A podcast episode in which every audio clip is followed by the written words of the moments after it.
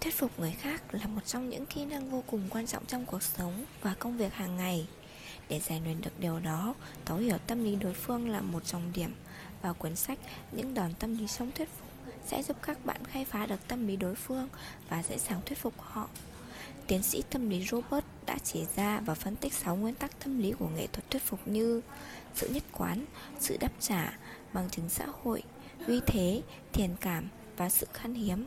Đây là những tâm lý ảnh hưởng và chi phối đến những lựa chọn, quyết định của con người. Thứ nhất, bí mật về phím tắt trong tâm lý con người. Mỗi chúng ta hay thậm chí các loài vật đều luôn có một sự thật ngầm hiểu trong tâm lý. Ví dụ, gà mẹ nghe thấy tiếng chip chip thì ngầm hiểu nơi phát ra âm thanh chính là gà con của mình. Hay mỗi chúng ta đều luôn ngầm hiểu tiền nào của nấy có nghĩa là số tiền bỏ ra sẽ tương ứng với chất lượng những sự thật ngầm hiểu đó hay còn gọi là phím tắt trong tâm lý. Và với những phím tắt này, đôi khi được lợi dụng để thuyết phục mỗi chúng ta. Chẳng hạn, chúng ta có thể giả danh một con gà bằng tiếng kêu chip chip hay khi tung ra một sản phẩm nào đó, dựa vào tâm lý tiền nào của nấy của người bán, dù sản phẩm kém chất lượng, nhưng để ở mức giá cao khiến bản thân mình lầm tưởng đó là sản phẩm chất lượng. Hiểu được điều đó, chúng ta có thể tận dụng phím tắt này một cách hợp lý, nhưng đồng thời cũng nên cảnh giác với bản thân để tránh rơi vào các bẫy phím tắt từ người khác. Thứ hai, quy tắc cho và nhận trong tâm lý con người Đền đáp lại công ơn của người khác là một tâm lý quan trọng của con người Hay nhận lại chính bản thân chúng ta Khi nhận được một món quà từ ai đó vì sợ cảm giác mang nợ Nên buộc phải có một hành động để đáp trả Vậy áp dụng như thế nào trong đời sống để thuyết phục được người khác?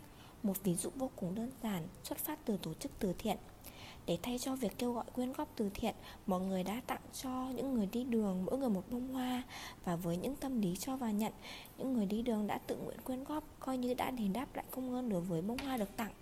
Thấu hiểu tâm lý này, vậy là bạn đã có thể dễ dàng thuyết phục người khác. Tuy nhiên, không nên quá lạm dụng nguyên tắc này theo chiều hướng tiêu cực. Thứ tư, con người luôn bị hấp dẫn bởi những thứ có xu hướng khan hiếm. Không phải ngẫu nhiên mà những sản phẩm thuộc phiên bản giới hạn thì lại càng được săn đón. Hay các chương trình ưu đãi giảm giá trong một thời gian giới hạn lại có số lượt khách tham gia nhiều hơn. Điều đó hoàn toàn xuất phát từ tâm lý dễ bị thu hút bởi những điều độc nhất từ khách hàng. Và không còn xa lạ khi các bạn nhìn thấy chương trình từ các người bán kèm theo các nội dung như số lượng có hạn Cơ hội cuối cùng chỉ còn 3 ngày. Hiểu được nguyên tắc tâm lý này Bạn có thể cân nhắc khi quyết định đưa ra một lựa chọn nào đó Hay thậm chí là tận dụng để thuyết phục đối phương.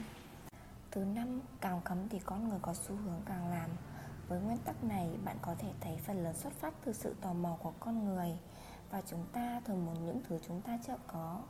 Từ đó hiển nhiên, những điều bị cấm trở thành một điều hấp dẫn lớn đối với con người có rất nhiều tình huống vô cùng thú vị mà chỉ cần quan sát bạn có thể nhìn thấy xung quanh mình. Ví dụ kinh điển nhất là khi quan sát ở trẻ nhỏ. Đối với những điều ba mẹ cấm hoặc là những món đồ chơi không được mua thì trẻ thường có nhu cầu cao hơn. Thứ sáu, sự nhất quán giữa lời nói và hành động. Một trong những tâm lý khác của con người đó chính là con người luôn nhất quán giữa lời nói và hành động. Với những lời nói đã được phát biểu ra, con người sẽ điều chỉnh hành vi sao cho thống nhất với những gì đã nêu ra trước đó với mục đích là để bảo vệ quan điểm của mình.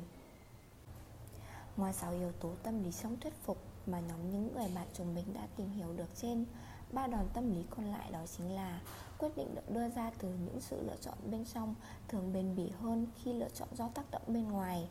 Con người có xu hướng tìm hiểu bằng chứng từ bên ngoài xã hội khi đang nghi ngờ về một sự việc nào đó và việc quan sát những người giống như mình có thể gây ảnh hưởng đến quyết định của mỗi con người.